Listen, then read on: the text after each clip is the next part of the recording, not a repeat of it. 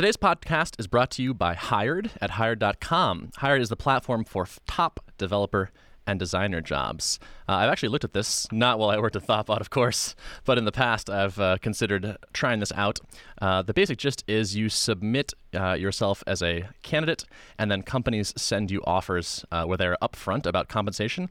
I like that model a lot. Uh, they sort of start with some of the most important details and numbers, kind of save some time so you don't have to wade through companies that are not going to give you a reasonable offer. Hired has top companies on the platform like Facebook, Uber, and Stripe. There are full time and contract opportunities, and it is totally free for candidates looking for jobs.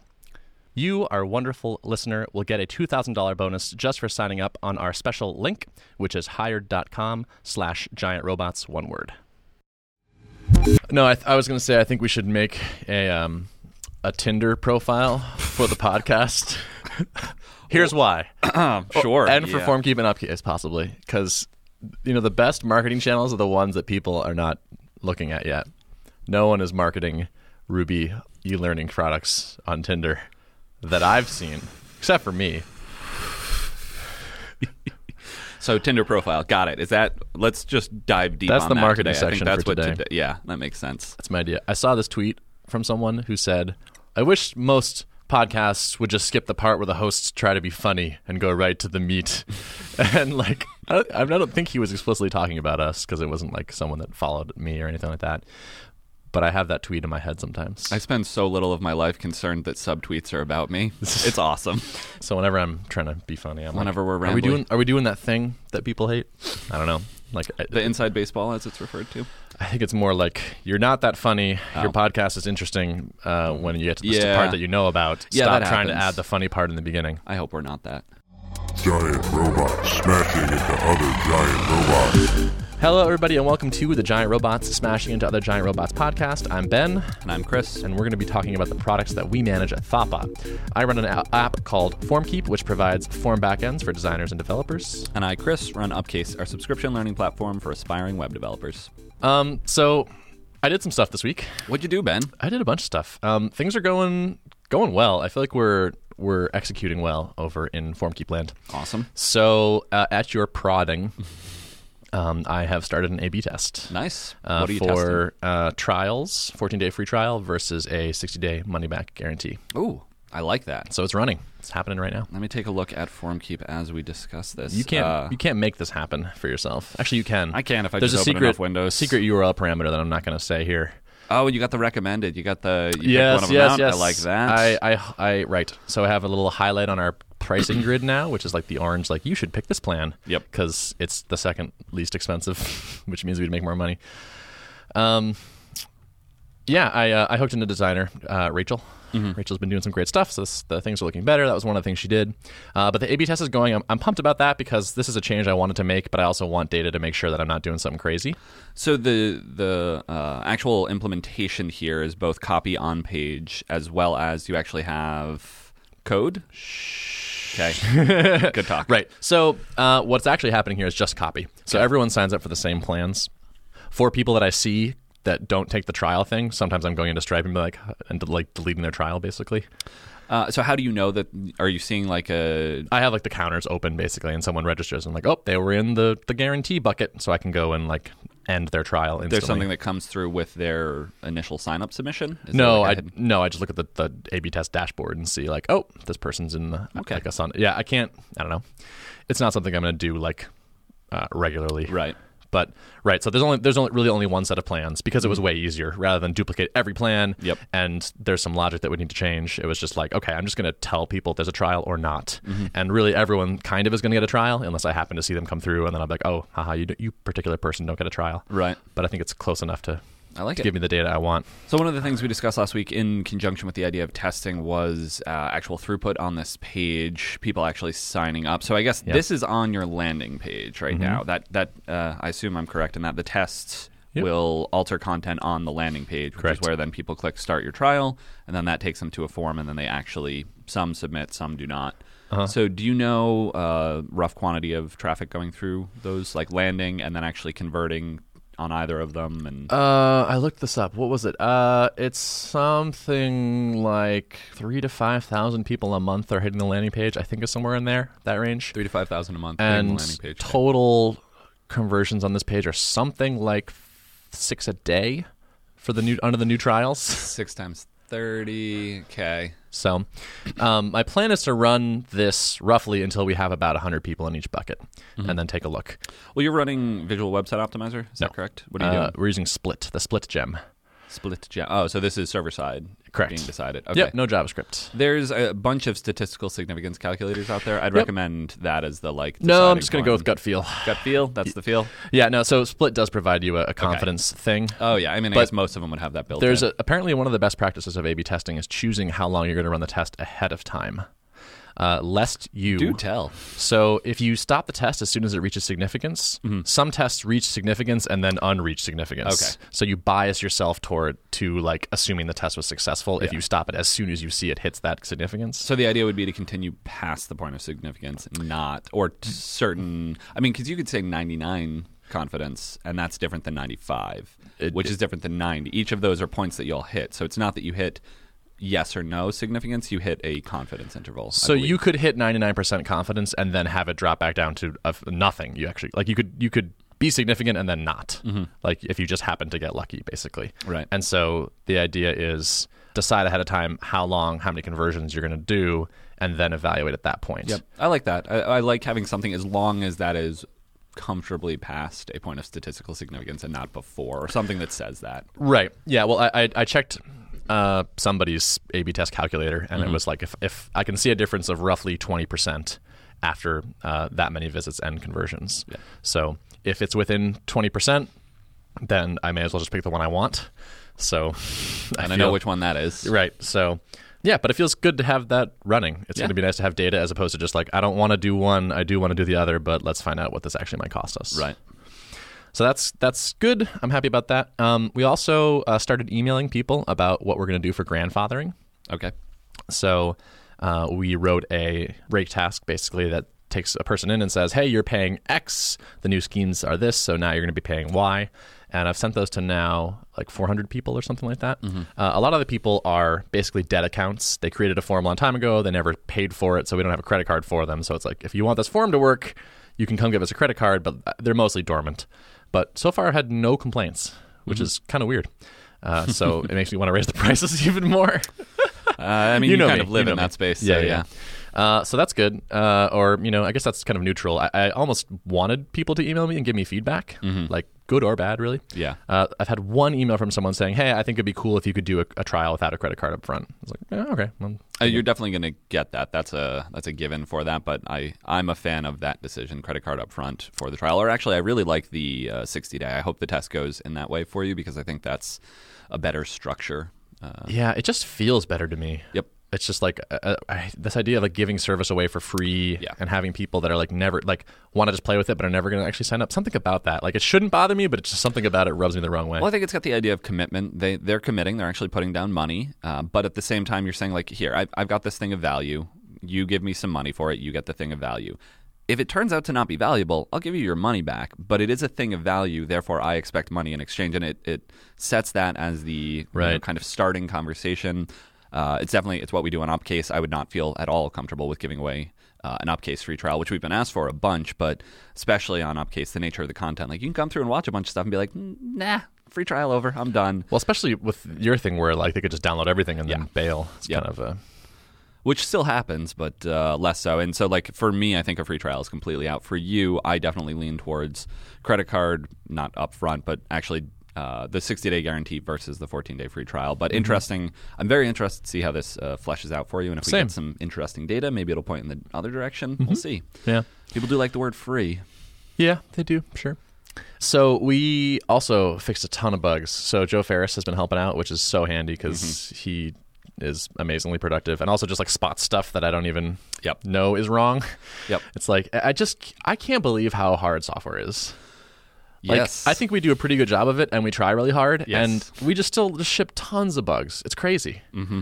Like, man, Agreed on all fronts. yeah, we're like, I don't know. We, so we, we switched to uh, Honeybadger for exception tracking, and then we piped it into uh, Slack and email, and so now I and, and Honeybadger resets every exception every deploy. Yep. So Which every is an interesting idea. I, I I like like, it. it. Yeah, we just got switched as I well. think it makes a lot of sense Yeah. because now I deploy to production, and then like the exceptions just start rolling back in, and I'm Yep. like, damn it, everything is broken.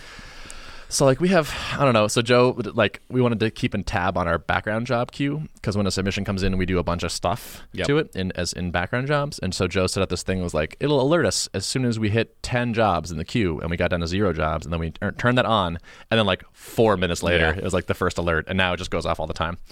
So like, and it's just you know jobs are getting stuck, jobs have exceptions. We're actually processing. It turns out, by the way, we're processing how many submissions a day? Would you guess?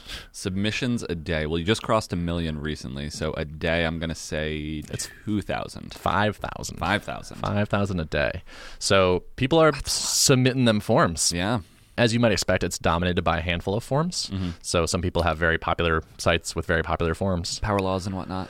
Yep. So, um, but that's so that causes a lot of pressure on the background job. So when we Mm-hmm. have a job that goes really slowly, for example, things tend to back up a little bit. And even though we have four workers, which So is you full- have you have monitoring now that alerts you when you get more than 10 jobs backed up in the queue. Yeah. Uh, but that's a symptom of long running jobs, right? Mostly? I think long running or stuck. Yeah. So do you also have monitoring around like a timeout? A job should never take longer than 30 seconds. Please capture all of the ones that are, and then you can analyze those and figure them out. Because right now it just sounds like you'd be looking at the the queue after the fact. I think it's more after the fact. I don't think we have anything that, that notifies us about slow jobs. do you know? But I think New Relic reports on that actually. Okay. fancily. Yeah, you can see the the timing of the jobs and try and look. So there's going to be some outlier. Do you know roughly what the causes of some of the slower jobs? Um, Clearbit was actually a culprit for a little while. Clearbit's just an API call, right? It is, yeah. But Slow? there, were- there was like we were well. So one of the things was we, we were sending them like email addresses with I think Unicode characters, and they were like, "No, we hate that," uh, but they hated it in like a really slow way. um, That is a way to demonstrate your distaste on the internet is Yeah. to move slowly. Yeah, so that was like one thing. Uh, I think we're, we're, we're it's a lot better now. Now, like Joe's been doing a lot of stuff, and and I've been doing some things too. And so now, when I deploy to production, it takes a few minutes before the exception rolls. The first exception rolls in, and now it's like two or three before I deploy again instead of like nine or ten. So we're getting better. That was one thing that I was kind of glad we had time for this week. Right. Is because like it- I've been I had basically two large projects that blocked everything: the Ember removal and the pricing change. That I was like, these are so important. We got to get these done. Yep. Uh, let's not do anything else until we get them done. And then it was like, okay, the pricing is shipped. Let's let's clean house a little bit. So Yeah. I closed a bunch of pull requests that were really old. Yep. We're cleaning up a bunch of like exceptions and issues and things like that. The support queue is empty. Like everything, we're just kind of like getting ready to to roll again. Zero bug bounce. Yeah, it feels good. Yeah. it feels good. Like it, it's nice that the app is like getting more reliable and we're we're fixing the parts that are. And that, in theory, I mean, it, there's a point of diminishing returns, but it's an investment in future productivity because, like, I've had a number of weeks where we come in and I'm like, you know what, this system broke and that was rough and that took me down for a few days. And uh, if you can get out in front of that, all the better. There definitely is a place though where. Uh, nothing like like you said. There are bugs in the software always. Yeah. always. It's unfortunate, but it is a reality. So at some point, you do have to kind of focus back. And I don't know if you have a plan of how long you're going to stay on the cleaning house tasks versus how long you're going to like when you'll rotate back. Um, I think Yeah. we're getting close to the to the point where it makes sense to to look at new features. Uh, new features. Yeah, We have almost never talked about new features. For I know. I know. I'm I'm pretty pumped about it. It, it feels like the big pieces are kind of done now, Nice. or at least in a state where I'm like, okay, I'm ready to start.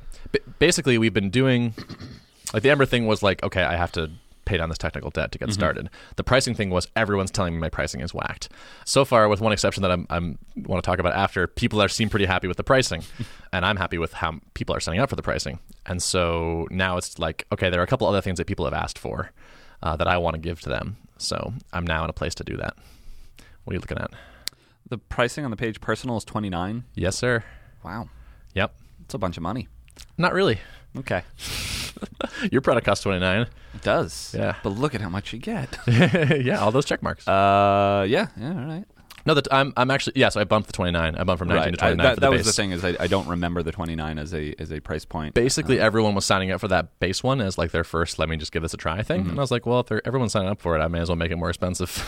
At some point, you're going to have to let the pricing stand still long enough to make a decision about it. yeah, yeah, yeah. Well, that's what's happening now. I'm not Uh, okay. changing anything until this A/B test is done. So And that'll probably take a a month ish. yeah, a month ish, maybe a little bit more, maybe a little bit less, but somewhere on that order sounds about right. Cool. So it's good because I actually like I, I kind of like that it makes me put the pricing down for a little while. right. It's like until I have data, I can't. If I mess with this, it'll throw off the Right. data. So I gotta, I gotta not do that. So yeah, so that was the bug stuff. Uh, tons of submissions. Yeah, so uh, I had an interesting, interesting is one word for it. I had an experience. I talked to you about this a little bit. You did. Um, so this person signed up for FormKeep and created some forms and was using them. Uh, and then, what did he want to do? I think he wanted to go. So he happened to sign up when the personal plan was nineteen dollars, but he signed up for like the, the the cheapest plan, the nine dollar solo plan with one form. Okay. And then he went to create a second form, and the nineteen dollars that he had seen previously had turned into twenty nine. And he was upset about this, and so he sent me this email that said, "Your pri- I'm switching to competitor because your pricing is in all capitals insane and changes every two or three days." Mm-hmm. And I was like, "Ah, man, I really hate you," is what I thought.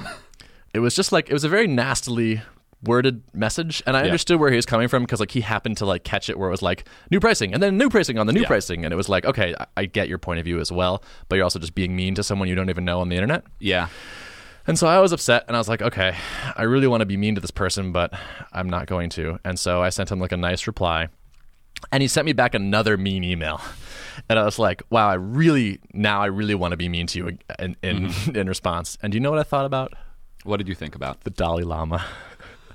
Okay. So I'm pretty sure it was the Dalai Lama who said, hate cannot drive out hate, only love can do that. I was going to suggest something like that. Yeah. And so I was like, I'm going to be nice to this person one more time. And if they're mean again, I'm going to fire them as a customer. And if not, you know, then maybe it, it'll be good. And I was nice to him, and then he was nice to me. And then I sent another email back to him, and he was nice again. Those are great moments, actually, when you have that transition. Yeah. Uh, and speaking from the place of empathy, like like you said, they got caught up in the firestorm of pricing changes, and I've certainly been someone on the internet that is using a service, and the people on the other side do not care. They are in it to make a profit, and that is it. This individual probably does not know that this product is run by Thoughtbot, and it's a bunch of people that like what they do and that are pretty pleasant and that will respond to customer support requests. Uh, and a lot of times, people enter into those situations from a very defensive or even aggressive uh, place. So I kind of understand it. I don't. I don't think it's good. I don't think people should be that way. And in fact, I think it's really important to be as kind and understanding as possible on either side of that. But uh, I think you did the right thing. And even going to the idea of firing a customer, I think that's perfectly fine. You're not beholden to I don't know accept whatever people throw at you on the internet. Right. But there's a reasonable way to fire a customer. Yeah, yeah, yeah. I would just be like, you know what? Here's the reality of the situation. I apologize that it's not great for you, but this is what it is. Feel free to take it or leave it, but that's where, like, and you get to end that conversation. right. Even if I were going to fire him, I would do it in a nice way. Yeah, exactly. I think that's Um, the key. But I also stuck to one of my crucial life rules, which is not to send electronic communication of any kind when I'm upset. Yep.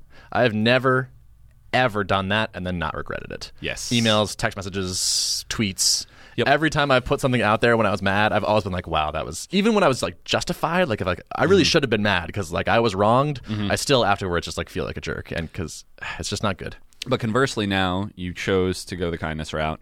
They, in turn, return kindness. There's more kindness in the universe. The world's a better place, Ben. Yeah, it is. Um, and also, I discovered a very strong mitigating factor after the fact, which is uh, I'm pretty sure this person is not a native English speaker. And so it's hard to know in a foreign language the weight of your words and the connotation and how you might be coming off. Yep. So I think he might not have had even been aware that he was being very rude at all. Right, and th- I think that's the other thing. So, uh, language that can certainly language and cultural uh, differences, but also just written words on the internet. I personally tend to uh, use emoticons or exclamations, or just go more positive Yeah. than if I were to say the words out loud and just directly type them. That will inherently be taken more negatively, just as a rule. So I try always to uh, make the words read with the whatever positivity level I have, which might be none, but in general, like bump it up a little bit because it has that deflating tendency to it. Yep. So in the end, uh, I was glad with how it turned out and how I handled it, and that I wasn't nasty back to this person, even though man, it was tempting. Yeah, yeah, I remember uh, you were you were not thrilled in that moment, but you did well, Ben. Oh. Congratulations. I also had kind of a weird experience. A friend of mine, someone who I'm friendly with through the internet, asked to do a quick call with me, and we did. And he told me in a very nice way that he was he and his company were big fans of the podcast, and they love listening to what I was talking about. And they've been FormKeep users in the past, and they're really excited to be launching a FormKeep competitor quite soon.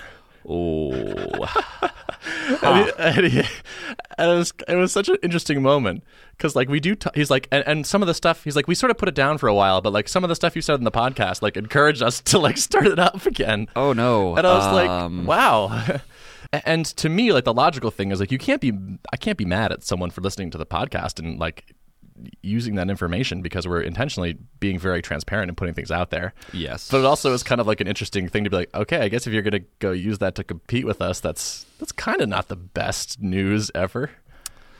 It's not the best news, certainly. Uh, I don't know. It's validation of the market space, maybe. I've heard those sort of things about competitors. That that doesn't seem awesome, though. Yeah, it's it's like it's flattering in a certain sense. It's like, oh, you, the product, you think the product is, is good and has potential, and you think the things I'm saying about it are smart, and so you're gonna go use those. Right. So I don't know. I mean, it was very classy of him to do it. Uh, I think that, I thought it was like a good courtesy, mm-hmm. especially because we are friendly. Uh, but also, it's like it's hard to be excited about it. It is very hard to be excited about it. So that yeah. So it's been an interesting week of interesting emotions and things. But honestly, I'm I'm net very pumped that pricing change I think could spell very good things for us. So I have a spreadsheet.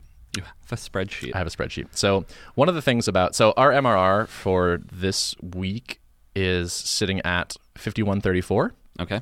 which sounds like it's down, but it's because of the trials. You Um, were previously, con- whenever someone signed up, that turned into MRR. Now, right away. Yeah, now it takes those two weeks. 14 days, yeah. So it looks like, hey, you haven't charged any new people for a while. Mm-hmm. But in reality, I have a sweet spreadsheet. Um, and I've been putting some numbers together, which is like if we do convert a certain percentage of people from trials to paid customers, what will the MRR be? And so I found, uh, so I, I'm using an estimate of a, uh, a quarter, 25% of people going Okay. from trial to paid. Okay. Which, based on my research, I'm led to believe is like actually reasonably conservative because uh, we have credit card up front. So we can just charge people as soon as their trial's over. Yep. Apparently, 50% is some reasonable average for SaaS companies. It's hard to say. Like maybe these are gigantic SaaS companies with customer success experts or whatever. But I'm just I, I picked that as a number. Uh, if we do convert 25% of the people that are signing up now at the MRR levels that they are signing up at, our revenue growth will be a lot higher than it was. Nice. Like three times higher, four times higher. So I'm optimistic. That sounds good. Um, Yeah. Do you do anything? Do you alert people right before the actual uh, charge well, would we go out? say we do. We just haven't written it yet. Oh. we got like one You- more week. You bought yourself 14 days to build that? yeah, Right. It's the yeah, But the idea is that you will send out a preemptive email saying Yes. we're about to charge you. Yes. Okay. um, yeah, exactly. Yep. I, I don't think it's right to just charge people uh, for trial stuff like that. I think you should give them a heads up. Trial to paid conversion, I definitely agree. When you're already a subscriber and you get to the end of the month, then it's a different question. Definitely. Which we've never talked about, but that's an interesting thing on Upcase. I mean, if you have an established business relationship, I think it's like we said we're going to charge you, and we do every month. And that's Here's your invoice after the fact. Yeah, And- I think that's reasonable. Uh, but for like, hey, you happen to forget that you'd sign up for a trial and we caught you, like that just, just doesn't sound fun. Right. So yeah, we do need to write an email that goes out, although hopefully it won't last very long because we'll be switching to guarantees soon. Right. But yeah, MRR wise, I'm it's looking really good. Like if, if this works out at the level I hope it was, I mean, fingers crossed. I have no idea. Maybe it might be five percent, right? Like this, there's something that says we have to hit that percentage. Yep. The credit card up front does make a big difference on that. The other thing is you were seeing a certain conversion rate. What's the conversion rate now that you've changed to the pricing tiers? I think you said it was similar, right? Um, they were just um, converting into higher tier plans, essentially. It feels like roughly the same. Like when we when our pricing was nine dollars per mm-hmm. form, we were getting about five to six signups a day. It mm-hmm. felt like, and now we're still getting about five to six signups a day, but they're signing up for twenty nine dollars or fifty nine dollars. Right. So that's a nice change. Mm-hmm. So yeah, Uh, I guess I would summarize my week as good, and I feel positive. Excellent. Glad to hear it. That's a that's a bunch of good stuff, and uh, lots of things that I'm uh, I'm interested for future weeks when we get to talk about how they've fleshed out. But uh, I'm similarly hopeful. That all sounds great. Cool. So, uh, what's up with you? Upcase. So there were a couple things that we did this week. Um, it went in a slightly different direction than I had initially planned, but I'm very happy with where we are. Uh, so one of the things that I'd wanted to do this week was marketing. We released a new course about a week and a quarter ago, something like that. We've got some things in the work. We've got some things that we did. Uh, I can summarize those quickly. So email to subscribers. Just want to let them know, hey, you're paying for this thing anyway. You now have access to a new course. Make sure that they are aware. Um, I actually got one or two people that replied, they're like, awesome, I've been waiting, I've been listening to the podcast, and I wanted Oh, this nice. thing. That's awesome. It's like cool. Glad I glad I got that to you. Also, a couple of tweets from Thoughtbot and Upcase. Uh, we'll talk a little bit more about Twitter, but we're doing that a little bit more now, and so trying to just use those channels that we have. Everything seems to be working reasonably well on that. Uh, we have an interesting one that's in work now. Um, hope to have that finished in the next day or so, which is a bloopers page. So we have Yes. bloopers. We've not done this in Trails before, but we have this uh, on all of our weekly iterations. There's just a minute of bloopers or so at the end of a video, or if you're on the video, there's like three minutes because we've got a kind of back and forth there uh, and energy. Uh, but the bloopers, I personally like them. I think they're an interesting, different thing that we can say. So we now have this bloopers video, and we were like, oh, we could just put it on YouTube or something like that historically we've put a lot of things on other sites. So we've had stuff on Wistia and we just link directly to that, or we've taken it and exported it and put it on YouTube, and that's what we're linking to. But more and more, I'm I'm happy with what uh, Upcase and its conversion story and things like that. I want to put people in Upcase. So particularly, what we're going to do is just use High Voltage to build a single purpose landing page, essentially for uh, the bloopers for this course. And so now we can tweet about that. Hey, you want to see the you know funny things that happened while we were recording this most recent thing? Nice. I can watch that. Active Uh, record gone wrong. Awesome. Nice. I like it. Um, so we have this uh, artifact of creating the course. It's another thing that we can say. It's another interesting avenue to talk about it, and it will be within the app. Uh, and this is another thing in the sense of trying to build systems around this. This is now going to be on the checklist every single time we'll produce a blooper like this. It will be on the page because it kind of falls out of the work we're doing anyway. And once we've built one of these pages, we can think about some of the conversion aspects of the page And itself. you can drive traffic to these pages. Is that is that the thought? Uh, something like uh, basically a tweet or 2 Mm-hmm. that sort of thing. Uh, send it out into the world. But the page will be pretty easy to put together, and in the future, it will be very easy because it will just be and copy that. We might even make it its own thing within the app. So all we need to do is drop in the Wistia URL. Mm-hmm. But now we have that, and it's another distinct way that we can talk about it. Because I I'm a little uh, weary of just saying like, "Hey, we released a course. There's a new course." It's a new course, and just keep saying that same thing. So if I have slightly different ways to talk about it, I feel much better about repeating that two to three times in addition to the other two to three where I talk about great new content that's about this in addition to this other slightly different angle. So basically, the more I can talk about it, the better, and this is a new, different thing for it. Um, haven't done it yet, don't know how it will perform, if at all, but it's a fun thing to try. I like the idea because I mean, it's if it's good and funny, then it will likely be enjoyed and shareable. Mm-hmm. Like it's it's one of those things where it's like you're providing a value to people that is different than your normal value. Yeah. that's kind of adjacent to it. Right. It's like if you find active record fails and jokes funny, then maybe you want to watch the real course as well. Joe Ferris has a very dry humor. He definitely does. So uh, yeah, I'm excited about that amongst all the other things. Uh, and then there's the big one, which was sending out the email to the newsletter segment. So that's a 9,200 people uh, got an email announcing Active Record, uh, announcing our new course. where do these people come from? Oh, they were were the people that authed with GitHub to get access this to the. there are thing? a couple of different ways that they get into the system. One is through the Dream Job course, so they drop their name into that. Another is uh, by authenticating just on Upcase in general. Another is by particularly authenticating for a course. Uh, another is by being a previous customer. Why is that only 100 people?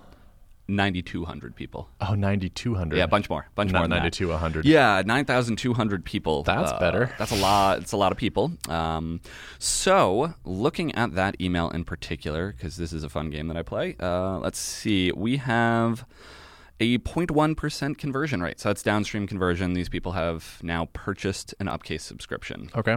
Of the Okay. 9,200? of the ninety two hundred. So that's small. That's a small number. Point one percent or point one? 0.1 percent. 0.1%. Eleven unique conversions. Okay. Now, the thing that's interesting is this only happened two days ago. And so, in thinking about this, I was trying to decide how do I feel about that number. And I went back to look at some of the older broadcast emails that I've sent, and they have much higher conversion rates, like 1% or 2.9% Wow. or 1.3%. Okay. But what's interesting is uh, the nature of how Drip rolls this up is basically if I send you this email, you're now considered in the bucket, and then forever it measures if you subscribe. Oh. And where I expected there to be a very significant spike and then nothing, there's actually a long tail of subscriptions after the fact. So some people sign up right when they get the email or the next few days, but most people actually, I'd say uh, not a majority, but probably like 30 to 40% based on each of these emails are converting a few days or a few weeks or even a month or two later. So, what that tells me is that these emails, I shouldn't necessarily look at them as, hey, cool, I can send you an email and I immediately get you to subscribe. But instead, I can think of them as this is the way that I keep getting in touch with you, keep telling you about Upcase, and that it's great. Uh, and everything that I'm seeing here, looking at each of these, they just I can see the same pattern throughout each of them. Uh, and this is, you know, there's 57 unique conversions on one of these emails, 11 on another. Uh, and there's probably a little bit of overlap between them, but nonetheless, this speaks to a thing that I like. Yeah, I mean, I think the bigger thing is it's probably not even about the emails. It's just about people that are willing to stay on your list and in your ecosystem eventually convert. Yep. Uh, you just keep sort of getting at them, and then one day they're like, "Yeah, okay, now's the time." I'm willing And this is uh, this is part of where last week we were discussing content production and whether or not I should be prioritizing that. Uh, and as long as I can do it in a slightly more efficient way, which I'm feeling good about, this is one of the ways that I get I feel fine about talking to people. It's hey, I made this great new course. I think you're going to love it. Here you go. Uh, you'll get an email about that. You'll see a few tweets between Thoughtbot and Upcase, and you know various things like that. do people that enter the list that have already gone through the Dream Job campaign do they th- do they get value other than the announcements of new courses? They have received a few things. So they've seen historical announcements of, uh, hey, we just opened up the first two videos of this course. Okay. We added flashcards. So they're, they're hearing things specific to Upcase, but I'm not sending them more general content. There is the Upcase newsletter drip campaign, which existed, and that was more generally here's some stuff Right. Yep. but nothing beyond that. No like continual uh, reinvestment in the list. Beyond, my hope is that if we can get to a more regular release schedule, that that's what they're going to see. Well, even then, a regular release schedule, unless you're giving them free stuff when you release new things, that's, We are. Okay. So each of the courses comes out with some free videos. Yeah, So okay. they get to see, and I make sure that the nature of the stuff that's free includes actual value. Yeah. So typically the courses now have like a first video that is a bit shorter and is more of a sales pitch introduction. This is TDD. Here's why you should care. Here's the value you will get out of watching the rest of this. And then also have the next video, which does deliver on here you're going to learn some new concepts, you're going to learn some new techniques, those sort of things. Mm-hmm. Um, so that is happening with each of these emails. It's important that I, I actually do have something to give rather than just, hey, come buy a thing from me. I think your question is to like, is there more that I could be doing in between? Which potentially, I'm sure the answer is to that uh, to that is yes, but I guess my thought process is just if you keep the list a bit warmer, you might see higher conversion rates on your like initial emails. Yep. I think you're probably right. That's I've been kind of honing in on this whole world of email and I'm starting to approach the thing that I want, at which point I can maybe take a look back and say what exactly should be in that first sequence of emails you receive. The dream job has performed extremely well, but is there anything we can do to tweak that a little bit? We can run tests for those. Uh, and then the newsletter, are there things like does impro- does increasing the frequency of things that we send them help or hinder? my guess is it'll help and there's probably a nice like once every three weeks i send them something uh, and i think that's a, a worthwhile test for me to head towards I just I, I think if you if they are used to receiving value from you, then they will open your emails and potentially act on them. Right? If like most of the time they see, oh, it's an email from Chris, and usually when Chris emails me, there's good stuff in here. Yep. Then that will you know that'll work out work out well for you. i agree and so I- i mean historically we've done very little with email and then we've gotten a little bit better and the dream job course uh, has done very well for us but i think we keep layering on this and i think what you're describing is a next logical iteration on top of what we have now uh, and i definitely want to think about that and pursue that down Ha- the road Has the Dream Job course outperformed most other conversion channels or acquisition channels? Uh, let me pull it up right now. Yes, but it's uh, so on uh, full count. No, so absolute count. I believe organic search and just people converting, that is what we see to be the highest. Mm-hmm. There's a little bit of attribution there where I can't necessarily say if they went through the Dream Job course back when. I probably could if I chased it down, but I believe overall organic search is the winningest in volume, but Mm-hmm. not the highest converting percentage. The Dream Job course is by far the highest converting percentage. Anyone that enters that, it's right now a 10.5% conversion rate over the past month. Yeah, and, and it's been a, it's been double digits for a while. Yes, it's thing, uh, you're gonna it up. stayed very high. Um, we found a nice kind of value. We're speaking to the particular pain points that people have, Mm-hmm. and frankly, it's kind of back informed some of the content production on Upcase, which I think is the absolute right way for marketing stuff to work in the world. That's kind of what I was getting at. Actually, is given that we've identified this group of people that are willing to purchase a product like Upcase, like they have a goal and they believe Upcase will help them achieve that goal. I think it makes sense to make sure we're right making things for those people. Yep. Like it's like okay, we found an audience that works. Do, do, when you actually do sign up for Upcase, is this like a really great resource for landing that dream job? Right. Mostly, I think that sounds great, and we should definitely do that. The one concern, uh, and I'm not saying this is true, I'm just saying this is the thing I would need to look at if I wanted to pursue that a little bit more. The past month, there were 153 people that went through the Dream Job course. Mm-hmm. Relative everything else, that's actually a small number. We so like the 10% of that is 15 people, 15 conversions related to the Dream Job course. We saw 200 ish overall in that same period. Mm-hmm. So it's a small portion of who's coming in. Mm-hmm. And if I were to survey the audience, which is probably something I should do in general, there's a segment that are definitely in this space. There's a segment that are just really interested in tools and workflow and just want to get a little bit better. Yep. But it's not for the purpose of it, the things that are spoken about in the Dream Job course are not necessarily going to speak to them. Realistically, there might be like three different segments to our audience that are all in that intermediate to advanced space, but would identify differently, would kind of emotionally respond to something versus something else.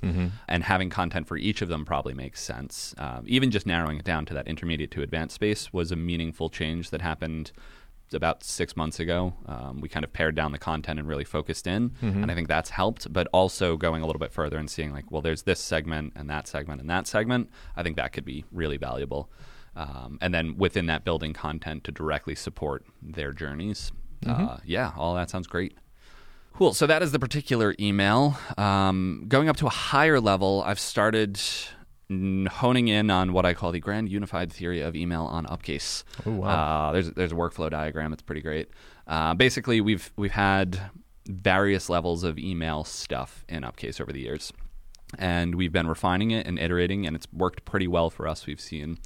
Uh, so what I have now is this idea of four different entry points into our email system, and then kind of the flow that they have through that. So the first entry point is you just created an account, and this would be you click that GitHub button to authenticate. You came into the system, you haven't subscribed yet, but you've now you watched a video or something like that. So you're going to get a particular sequence of welcome emails. Hey, welcome to Upcase. We've got a lot of great stuff. Here's the things, and because of some of the changes we made in the site, I can now point them to value that they can actually get before they subscribe. Mm-hmm. So you can check out the first two videos of Test Driven Rails, of On Ramp to Vim, of Mastering Git, et cetera, et cetera.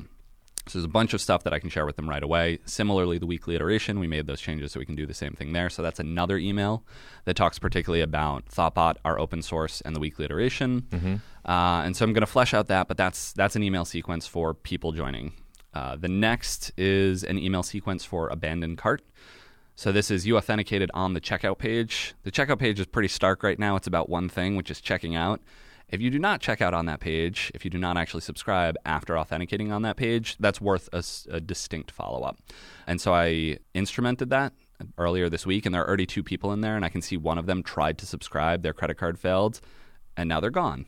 But now I have the opportunity to follow up. So I'm actually going to uh, try and do those by hand for a little while and just actually write the emails myself, have the conversations with people and say, like, hey, it looks like you were trying to subscribe, but you didn't uh, finish up. Anything I can help you with, any questions you have, I'm here to help. Uh, but eventually getting to the place where we automate that and we now have the kind of machinery for it. Uh, the dream job that already exists and that'll kind of flow through and each of those can then flow into that same welcome sequence if you complete the dream job but haven't subscribed we'll put you into the welcome sequence let you go through that if you do the abandoned cart thing but you don't subscribe we can pop you over to that other one and then the last one is after canceling basically put people in a, a holding cell where we don't talk to them. We, we give them their space for a month or two, maybe three months, something like that. And then we follow up and say, hey, uh, Upcase has got some great new stuff. We added this trail, this trail, a bunch of weekly iterations. We enhanced these features. We'd love for you to come back. And hopefully, I can say there's a one button click to rejoin. So each of those, I now have all of that kind of built. I can have each of those. So now I just need to tweak the actual emails, get those live, and then additionally start running some tests on those because those are testable, which is exciting. Uh, and then everybody falls into the the newsletter at the bottom. So that's the big bucket of well, we're just going to keep talking to you for as long as you'll listen, and uh, hope that you subscribe someday. We'll send you good stuff. It'll be great. Are there any more new emails in the newsletter? So we're actually moving away from that newsletter. Then the newsletter that I'm describing is a segment of people that we will send basically product announcements, new things coming out rather than uh, and i might keep around some of the emails that you have basically like i'll just keep sending you stuff mm-hmm. but the way i'm um, imagining that is more a segment less a drip sequence so it's people Okay. that i can send Stuff that you to. broadcast one off things to, not Yes. a Yep. recurring sequence. Yeah, so they just got the active record announcement. They'll get the next course announcement when that comes out. If we make any major updates to the site, we add search or something like that, uh, they'll hear about it there. cool. So I'm really happy about that. That's something that I've been kind of uh, honing in on for a while, and I now feel like all the pieces are in place. So just a little bit of work to finish that out, but that's the idea. Uh, let's see what else. Twitter uh, with Gabe on the project. Gabe is good at Twitter. He reminded me that Buffer exists. So uh, we've talked about MeetEdgar and other kind of similar tools. Hootsuite, they're all in kind of the same place. But now we put in an effort. We buffered up some tweets. So now Upcase is actually um, putting some stuff out into I the world. Um, and so, particularly, what we're trying to do is give Upcase a voice of you, person in the world who likes intermediate to advanced developer topics. Here's a great talk by this person. Here's something by this person. By the way, we have a course and it's got some free sample videos at the beginning. Check it out. And try and sequence it so that every X, every third or so, is something about Upcase, and the other stuff is pointing out to generally useful. So, that, that same thing that you were talking about with the email sequence giving people value each time they hear from us, not just promoting ourselves. I think that's that's a useful frame to be in. So that's what we're trying to do with the Twitter feed. Code Climate does a nice job of that. Yes, yeah, the whole content marketing thing. They're they're actually kind of the model I have in my mind of the sort of frequency and quality of the stuff that they put out and the voice that they have. Like they're about code quality and they talk about that and they have some great stuff that they they share on that front. Yeah, but it, it- like in, on their Twitter account specifically, like a lot of a lot of it's not even them making new stuff. They just point you at good stuff, Oh yeah, no, I, I uh, their Twitter account is exactly Yeah, what yeah. I have in mind Cool. when I'm thinking of this. and then every so often there's like a testimonial from a Yep. um, person, and then yeah, or a direct link. We just added whatever, some new linter or something. Which, frankly, I mean, I I like them, and I want to hear about that.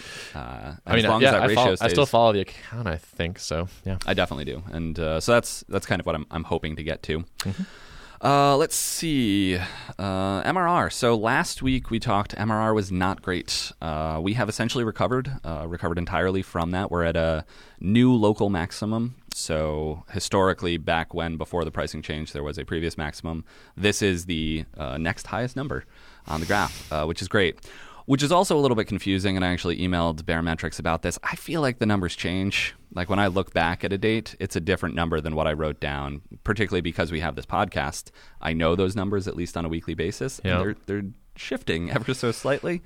So I emailed them, and they said there's occasions where they might recalculate based on a, a bug fix in their code, Right. but mostly they should be static numbers. So uh, anyway, numbers are moving in the right direction. I am happy with that, and we seem to be there's a trend there insofar as these. I, I look at the line and I think it's a line and it's got continuity and momentum. That's not true at all. Any given day is a new day where I've got to kind of sign new people up and prevent churn. So What is the MRR? the MRR is thirty four seven seven four, which is up from. 34098 so that's almost $700 in mrr picked up across the week which i'm pretty happy about It's cool. uh, and it's obviously got to continue for it to be, you know, super useful. But Mhm. What's that old maximum? What's the highest it's ever been? thirty-seven, seven something. Okay, so you gotta get to 38 to Got to get to 38. 38 Yeah. will be a nice number. cool. A couple different milestones along the way, but we're heading in the right direction. And really, the the thing that's heartening to me is I feel like we're honing in and refining a lot of the stuff that we're doing. There's less kind of figuring stuff out. Now it's okay. I've I've got to refine this email sequence thing, refine the whole email system that we have, refine our content production, refine the content that we have. Uh, but mostly, I feel like the major pieces are in place, and it's just about getting incrementally better on SEO and conversion and content and cohesiveness of the content and curriculum. So there's a lot of work left to do. But what the the heartening part is that I feel like we're honing in rather than fanning out and trying to find new stuff, Hmm. Okay. um, which is a good feeling. yeah. You know, if, if the MRR goes down for a week, I'll probably go, ah, no, everything, sky's falling. But Mm-hmm. uh, that's I, I'm trying to kind of back away from it a little bit, but it's hard. It's hard to uh, you know decouple from the numbers. Oh, for sure. So otherwise, we have a bunch more content, vaguely in production things, kind of fleshing out some of the older content, replacing that, filling in some of the gaps that I think we have, uh, and really just kind of refining that process. Uh, I'm also trying to remove myself from that process a little bit. My face is in a lot of upcase content, and great as I think I am, I think it's beneficial for everyone for that to be more of Thoughtbot represented in our content and different voices and things like that. It does take a little bit of kind of support to manage that. I can get me for any given amount of time for recording, but I've started to reach out to people from different offices and get them to come to Boston to actually do recording and just try and again get more of the the Thoughtbot voice in there, which has really always been the goal with Upcase. Uh, but I'd say I'd been lazy with it for a little while, and now uh, trying to return to that and keep pushing on that front. So yeah, I think that uh, that about sums up Upcase. Cool. Sounds like uh, things are going well. Yeah, The email thing, I think, is. I mean, the list is big enough that it feels like a thing that you could get some real wins out of. Yes, and figuring out exactly how to do that is the game. Cool. Yeah, Nice. Well, let's wrap it up, and I'll see you next week. sounds good, Ben. Today's show is produced and edited by Tommy Two Tone Obarski. If you'd like to access the show notes for this episode, you can go to giantrobots.fm. Thanks for listening.